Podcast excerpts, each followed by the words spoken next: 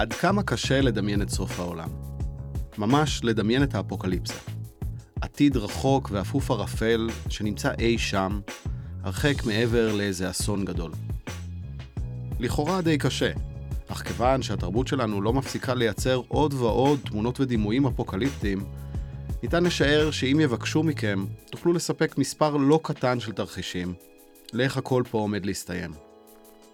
האפוקליפסה בת אלפיים שנה, מאז ימי התנ"ך וחזון יוחנן, ומשמעותה המקורית היא התגלות.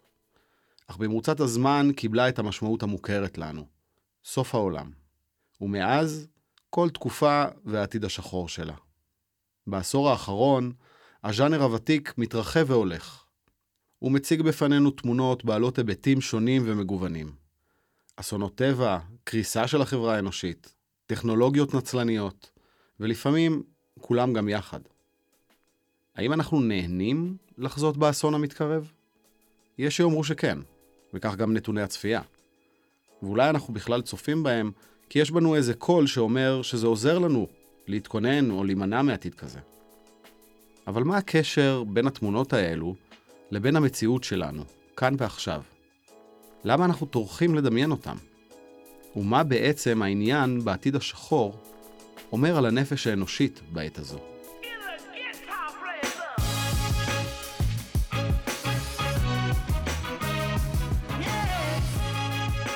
מצבי רוח, סדרת פודקאסט בהפקת יחידת בוגרי ובוגרות מנדל. ב... זוהר אלמקיאס. ו... יניב איצקוביץ'. משוחחים על סוגיות ושאלות עכשוויות מפרספקטיבה רחבה ועקרונית.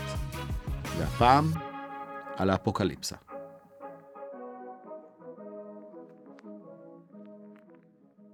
בואי, בואי נתחיל משני מושגים שהם אולי מאוד פופולריים היום, אחד יותר מהשני, דיסטופיה ואוטופיה. אוטופיה זה בעצם מצב חברתי אידיאלי שבו שולטים כוחות חיוביים, נכון? אמרו על מרקס שהוא אוטופיסט mm-hmm.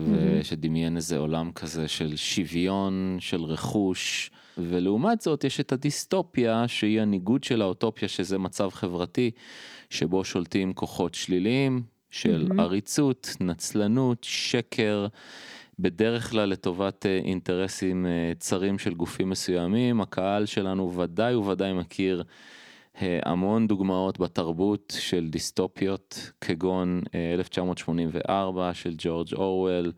כן, שמציג איזה דיסטופיה של דיקטטורה נצלנית שקרית שמנצלת את האדם לטובת איזה מלחמה מדומיינת. אה, אז יש דיסטופיות של דיקטטורות, יש דיסטופיות של אה, מגדריות, כמו סיפורה של שפחה של מרגרט אטווד. יש דיסטופיות טכנולוגיות כמו המטריקס, יש דיסטופיות אה, דתיות, תיאולוגיות, לדוגמה לאחרונה השלישי של ישי שריד מתאר נכון. עולם אה, שבו בעצם אה, בית המקדש חזר להיבנות ואנחנו בעצם אה, נמצאים באיזה שלטון תיאולוגי מחמיר.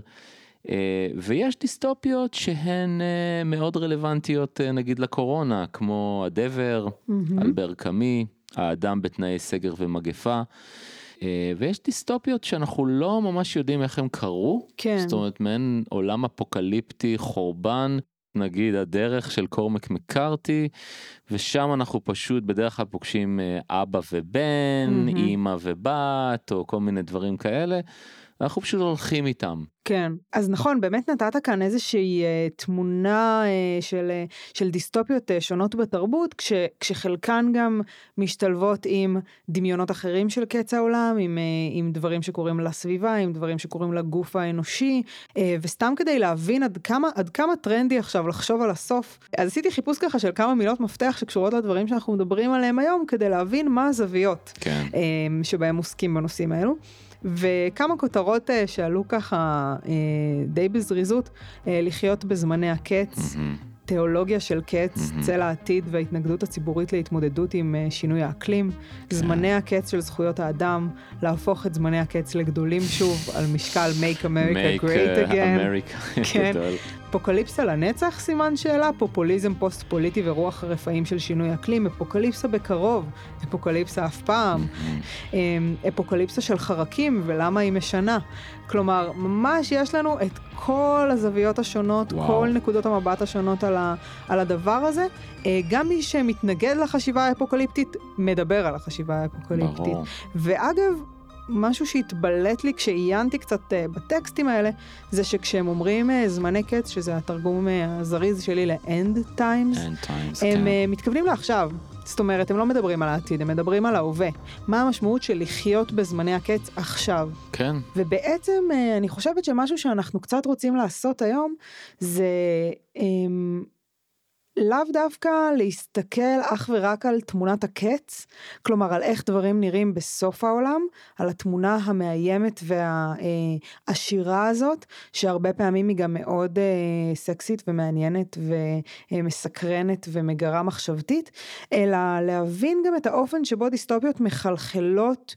לעכשיו, לתהליכים לגמרי. היסטוריים ארוכים ואיטיים ובמרכאות אני אומרת משעממים, כי באמת אה, באיזושהי נקודה בזמן אולי היה קשה לדמיין אה, שסיפורה של שפחה יהיה, אה, יהיה, תהיה המציאות היומיומית שלנו, והנה בזמן שהסדרה משודרת, נשים בארצות הברית התחפשו לדמויות הסדרה והפגינו אה, כנגד הרפורמה אה, שמחזירה אותנו אחורה בתחום ההפלות למשל. מהמם. כן, תראי, הרבה אנשים אה, מתייחסים לדיסטופיות כבאמת אה, משהו כזה מדע בדיוני, ואז אתה אומר, אוקיי, אז, אז האם זה כל כך דמיוני? כי קודם כל, זה די ברור שכבר התרחשו דיסטופיות בעבר, מהמם. נכון? זאת אומרת, על זה אין מחלוקת. כן. יש שיגידו מתרחשות עכשיו, יש ויש- שיגידו שעכשיו אנחנו באיזה מין לגמרי. עולם סיוטי כזה. לגמרי. אז, אז, אז קודם כל התרחשו דיסטופיות הן ברמה האקלימית, נכון, נכון? הן ברמה האנושית אה, דיקטטורית, נכון. ללא ספק. מהמם. הן ברמה הנגיפית, נכון? שפעת ספרדית, לגמרי. אחד מכל שלושה אנשים מת באירופה, כאילו זה לגמרי. לא... מהמם. אז אה, אה, הן ברמה המגדרית, כמובן. נכון. אנחנו נכון, ממש, ההיסטוריה, ממש אה, אפשר אה, את כל הדוגמאות הכביכול מוגזמות האלה מן הספרות והקולנוע אפשר למצוא במציאות. יותר מזה, הכתיבה הזאת היא גם לא כתיבה שנעשית באופן שמנותק מדברים שהיו ושנמצאים, הרבה פעמים הסופרים והיוצרים האלה מוצאים את השראתם אה, במציאות שהם רואים סביבם. לגמרי. אה, כל ספר מדע בדיוני אה, יש בו, יש בו איזושהי מחשבה שמעוגנת בהווה וגם בדברים שקרו. ואנשים גם דיברו על ההשראה הזאת אה, שהיא, שהיא נמצאת ושהיא קיימת. נכון. אמ, ופה אני אגיד לך מה מפריע לי בדיסטופיות. קדימה, קודם כל אני מאוד אוהב דיסטופיות, אני מאוד אוהב, אני מאוד אוהב לאהוב? לקרוא, אני מאוד אוהב לראות. מהמם, מה שאני פחות אוהב בדיסטופיות אה, זה שבעצם הן לרוב מתוארות ברגע שאחרי. מהמם. זאת אומרת שהדיסטופיה כבר אירעה. נכון, אף אחד לא רוצה לראות אה, דיונים איטיים של ועדות בדיוק. אה, שמקבלות החלטות כן. של אלימות זוחלת לאט לאט עבר הזחילה. הזאת, אף פעם לא רואים אותה. אנחנו לא רואים את הזחילה. נכון? לא רואים אנחנו את רואים זה. את הריצה אחרי שהבנת שמישהו רודף אחריך כבר. בדיוק. אתה נכון. רואה את אה, נכון. ג'ניפר לורנס במשחקי הרעב, נכון. היא יורה חץ בזה, ואתה אומר, וואו, איזה עולם, איזה זה, אבל אתה לא מבין איך הגענו מהעולם של היום לעולם ההוא. מהמם. בעוד שברור לך שבעבר, ואולי גם בהווה, זאת אומרת, הגענו לשם, כן. וזה קרה לאט, כן. וזה קרה באופן מאוד משעמם, כמו שאת אומרת, מהמם. פרוזאי, נכון? נכון. דבר אחרי החלטה דבר. אחרי החלטה, תנודה אחרי תנודה, דברים שקורים לאט, תהליכי עומק שהרבה פעמים אני חושבת שגם גם קשה לראות אותם קורים או להבין שהם קורים, וגם קשה להבין מה עושים איתם בכלל. נכון. אה, ובאיזשהו מקום אה, הרבה יותר קל לנו מחשבתית להתמודד עם הסיטואציה שבה יש אגרוף לפנים וצריך להגיב אליו, כן. אבל, אה, אבל אה, להבין אה, איך האלימות המושרשת לאט לאט הובילה לאגרוף פה, לפנים פה, הזה. עכשיו, איך, אז בדיוק, כן. בדיוק כן. זו הדוגמה ש, שעמדתי לתת, שבאמת בשבועות האחרונים אנחנו שומעים אנשים מדברים על נקודת אל-חזור ועל נכון. רגע שצריך להגיב אליו תוך כדי שהוא נכון. קורה, ואני חושבת שזה רגע שבו מאוד קשה להניע אנשים לפעולה, כי ה... הדמיון ההוליוודי שלנו אה, לא כל כך מסתדר עם זה שמה שחשוב לעשות כרגע זה את הפעולות הקטנות וה... המשעממות האלה אולי. אנחנו כן. הרבה יותר טובים בלדמיין מצבים של אה, fight or flight מאשר אה, לגמרי. מצבים איטיים כאלו. זאת אומרת, מה זה בעצם אומר עלינו? זה אומר שיותר מעניין אותנו, כי נכון, כי אומנות משקפת משהו, תרבות משקפת משהו. נכון. יותר מעניין אותנו לראות, הרי בסופו של דבר בכל היצירות האלה יש גיבורים, מהמם. נכון? נכון. מ-1984, ודוקטור אה, ורמבר וריאה, והדרך של קורמק מקארתי, נכון. והשלישי, והדרך לעין חרוד של עמוס נכון. קנן. נכון? ובכל היצירות האלה יש גיבורים, מהמם. שאיתם מן הסתם אנחנו צריכים להזדהות, נכון. כי זאת טיבה של אומנות. ויותר מעניין אותנו לחשוב איך הגיבורים האלה מתמודדים בעולם שאחרי. מהמם. זאת אומרת, יותר מעניין אותנו על עצמנו בעצם לחשוב, אוקיי, מה קורה אם מחר אנחנו באיזה עולם כזה של אורוול? אה, נכון, אה, הייתה לך, בדיוק כשדיברנו קודם, דוגמה מעניינת על, אה, על מה עושים עם תהליכים כאלו בלייב וואו, בעצם. תקשיבי, אני עכשיו כותב ספר על אה, עיירה אה, ברומניה היום, ואתה רואה איך בחמש שנים כל פעם קרה שם משהו שהוא לא פחות ממטורף, אוקיי? זאת אומרת, זאת העיירה הייתה שייכת לרומניה, ואז ב-1941 הגרמנים נתנו את זה להונגריה. ואז נכנסו ההונגרים שהיה להם שלטון מאוד אנטישמי ושיתפו פעולה עם הגרמנים והחליטו שהם מגרשים את כל היהודים שאין להם תושבות או אזרחות. ואז מתחילים חוקים. כמו למשל שליהודי אסור להיות בעל עסק. בזה. אז מה קורה? נגיד יש לך מאפייה ויש לך עובדים במאפייה, אז לוקחים את העובדים האלה, לוקחים אחד מהם והוא עכשיו בעל המאפייה. ואת עוברת ל... נגיד אה, להיות אחת האופים או אחד המנקים או שבכלל מגרשים אותך. אז מה את אומרת? טוב נסתדר, אז נחליף מקצוע, זה, זה, הקהילה תעזור, אוקיי. ואז ב-44 נכנסים הגרמנים ומעבירים אתכם לגטו. ואז אתה אומר, אוקיי, גטו, סבבה, אז אה, לפחות עכשיו אנחנו נהיה הריבון על עצמנו. לפחות עכשיו אנחנו נחליט על עצמנו. עכשיו, אני חייב להגיד שבכל השנים האלה מגיעים כל הזמן סיפורים מהמם. על אנשים שברחו מבאבי יאר, וברחו מהפורגרום ביאסי, וברחו ברחו מכל מיני מקומות וסיפרו. כן. ופשוט, ואז מעבירים אותך מהגטו הגדול לגטו הקטן, ממש ליד תחנת הרכבת. ומה שמעניין, זה, זה פשוט מרתק, בשלושה ימים האלה אין הבטחה על הגטו הקטן. מהמם. את יכולה לברוח. זאת אומרת, לא ש... אם, אם היית בורחת להרים או לפרטיזנים או ל... כן. ואנשים פשוט לא ברחו. לא ברחו, נשארו וקיוו, המשיכו לקוות שיהיה בסדר. מהמם. זה מזכיר לך משהו? זה לגמרי מראה את הדבר הזה שגם כשאנחנו מצויים עד המרפק, עד הברכיים, המרפק. עד הצוואר, עד הלשון. אה, בתוך תהליך מסוים, אה, יש איזושהי נטייה לא לראות אותו, להתעלם ממנו, אה, לחשוב שאיכשהו עדיין יהיה בסדר, זה כבר נהיה קלישאה לדבר על הצפרדע אה, במים כן, שהולכים ו- ממש. ורותחים סביבה לאט לאט, אבל, אבל זה בדיוק זה. וזה, וזה בדיוק חוזר לדבר הזה שאנחנו נורא רגילים לראות את תמונת הסוף, ולא את האופן שבו התמונה הזאת מצטיירת בדיוק, לנגד בדיוק. עינינו לאט לאט. אמ, אבל מה זה הדבר הזה? את יכולה להסביר לי את זה? אני חושבת שברמת הרוח האנושית יש לנו איזה שני הסברים שהם הופכים ומשלימים. אוקיי. אה, שאחד זה ההסבר האופטימי שאומר אנחנו נוטים לחשוב שיהיה בסדר, מהמם. שלא משנה מה יהיה כן. בסדר, שימצאו פתרון, שמישהו ימצא פתרון, אה, שזה לא יגיע, הדבר הגרוע מכל לא יקרה. לא יקרה. וההסבר השני שהוא הפוך אבל איכשהו נורא מסתדר לי אה, בצורה משלימה עם הראשון זה ההסבר הפסימי שאומר אני גם ככה לא יכול לעשות שום דבר או אני גם ככה לא יכול לשנות או למה שאני אהיה האדם שפועל אחרת ברור. כשכולם סביבי פועלים ברור. אה, אה, באיזשהו אופן כזה.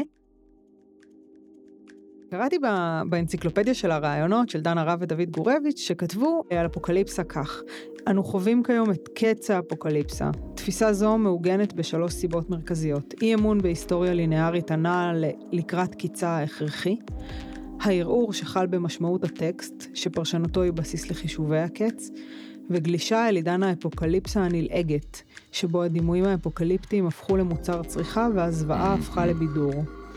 אה, והם מוסיפים ואומרים, בעבר הציבה האפוקליפסה לפני האנושות קיצור דרך טראומטי מסוכן אך מפעים בדרך אל הגאולה. ואילו כיום היא נתפסת כנשק יום הדין שהכזיב. האפוקליפסה לא סיפקה את הסחורה, היא עצמה הפכה לסחורה. זוועה שהוזרחה והפכה למבוקשת כל כך בעולמה של התרבות הפופולרית. עכשיו, כשקראתי את זה, נורא התבלט לי כמה רק עשור עבר פחות או יותר מאז הכתיבה של זה, או אפילו טיפה פחות, אה, כי זה בגרסה המקוונת של האנציקלופדיה, וכמה זה מרגיש אה, נורא נורא ישן. כלומר, הרגע הזה שבו אנחנו אומרים האפוקליפסה לא סיפקה את הסחורה, אה, בשנייה שקראתי את זה אמרתי, על מה אתם מדברים? וואו. היא לא רק לא סיפקה, היא ממשיכה לספק, וואו. זה המתנה שלא מפסיקה לתת. כלומר, אנחנו כל הזמן עכשיו מדברים אה, על...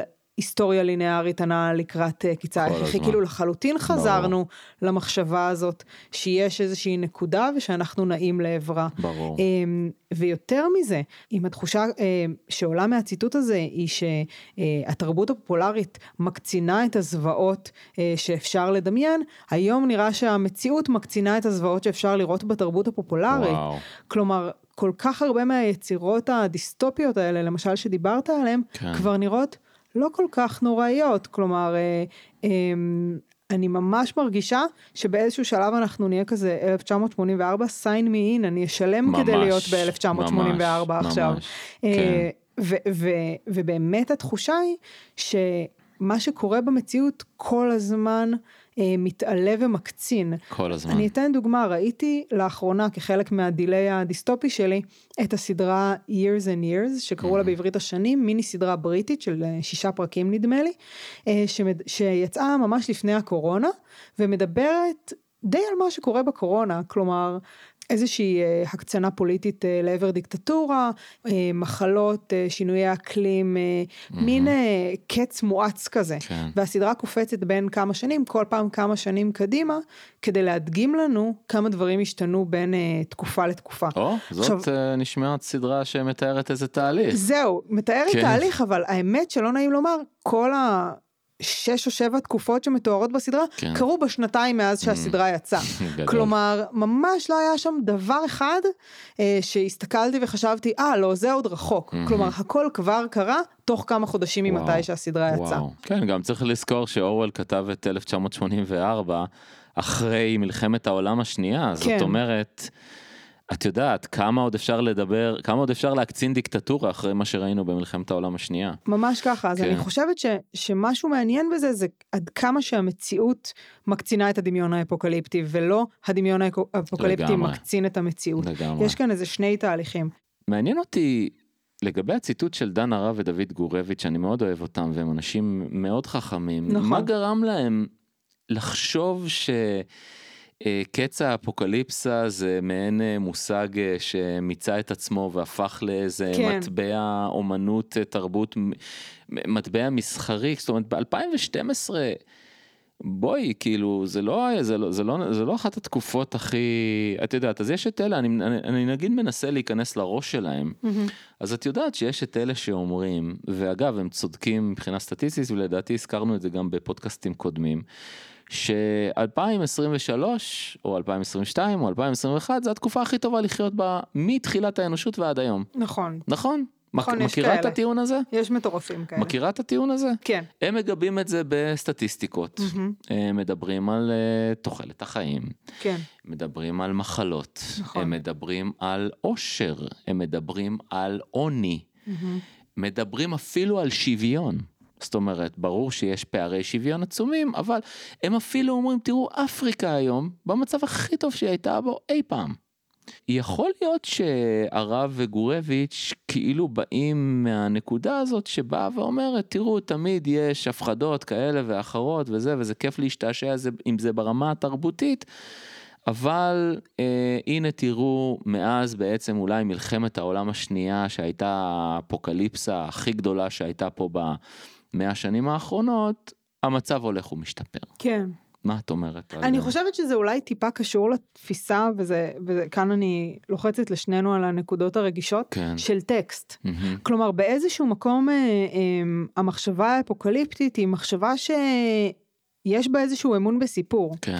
ואני חושבת שהרגע שבו הם כותבים את הדבר הזה הוא בעצם איזשהו אה, שיא של עידן שבו אנחנו, אה, אני לא אומרת לא מאמינים בסיפורים, אבל לפחות נגיד בעולם האקדמי מפסיקים להאמין בנרטיב מסודר. מהמם. אה, ומתחילים לחשוב על, על צורות הרבה יותר מפורקות אה, של אמת. מהמם. ומצד שני המחשבה הזאת על, ה, על תרבות הראווה, על הספקטקל אה, של האלימות, אה, אה, שמופיע בכל מיני צורות אה, אצל אה, בנימין וגידה בור ועוד, אה, ועוד המון המון חושבים של המאה ה-20.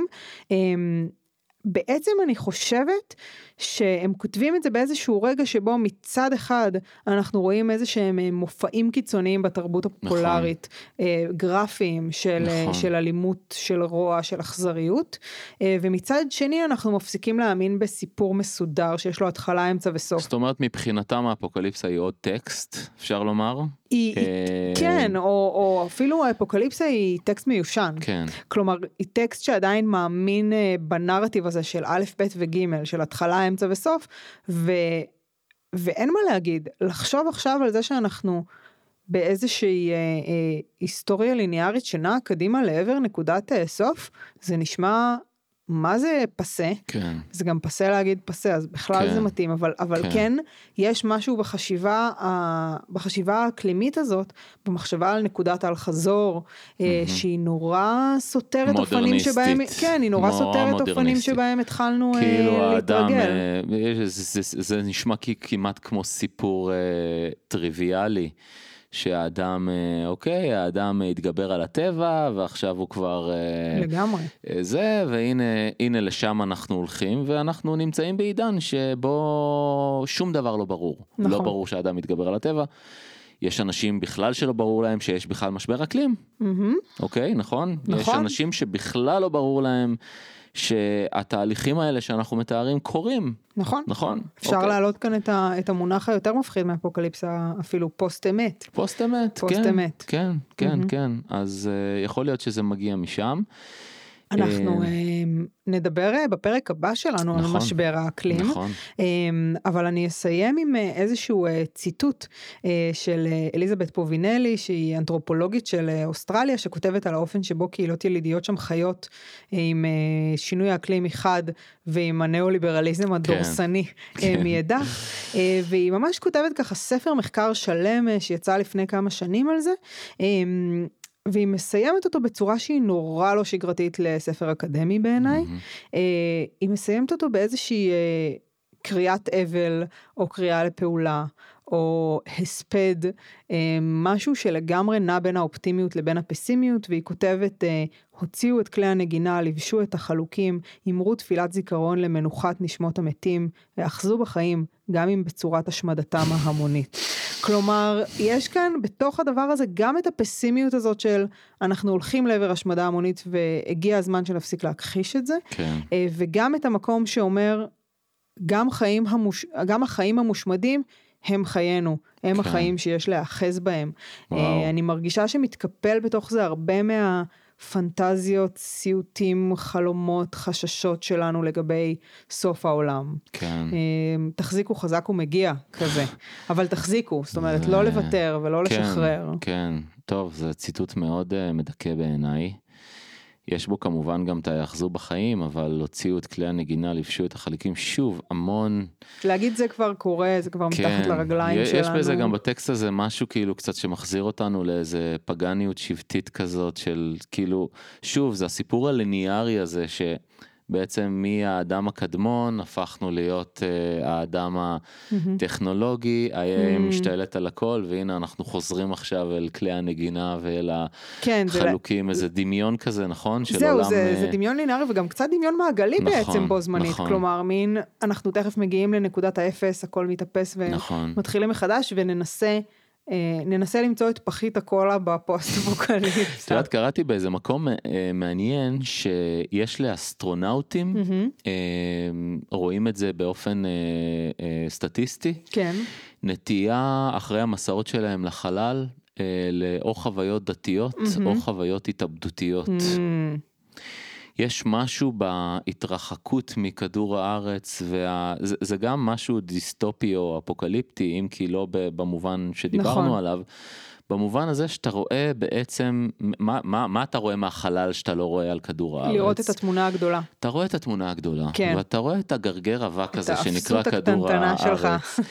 ואז בעצם, כמו בחוויה אפוקליפטית, יש לך שתי אפשרויות, או להפוך להיות אדם דתי, מהמם. להגיד, אוקיי, אה, יש פה תוכנית, ואני חלק מהתוכנית, ואני הולך לחוות את התוכנית הזאת, ולשתף איתה פעולה כן. בעצם, כי זה... או להגיד וואלאק אין פה שום תוכנית מהמם. וזה הכל אה, חסר משמעות וחיי הם חסרי משמעות ו, ובמובן הזה אני ממשיך את חיי כי אין לי יותר מדי מה לעשות כן. אה, מעבר ל... להוציא את כלי הנגינה וללבוש את החלוקים ו... מול, אה, מול שתי האופציות האלה, אין לי אלא לשלוח את המאזינות והמאזינים לפרק שעשינו על אה, פסיכדלים. נכון. שמוביל אה, למסקנות דומות ודורש הרבה פחות תקציב ממסע נכון, לחלל. נכון, אה, אוקיי, אוקיי, בנימה אופטימית זו. לגמרי.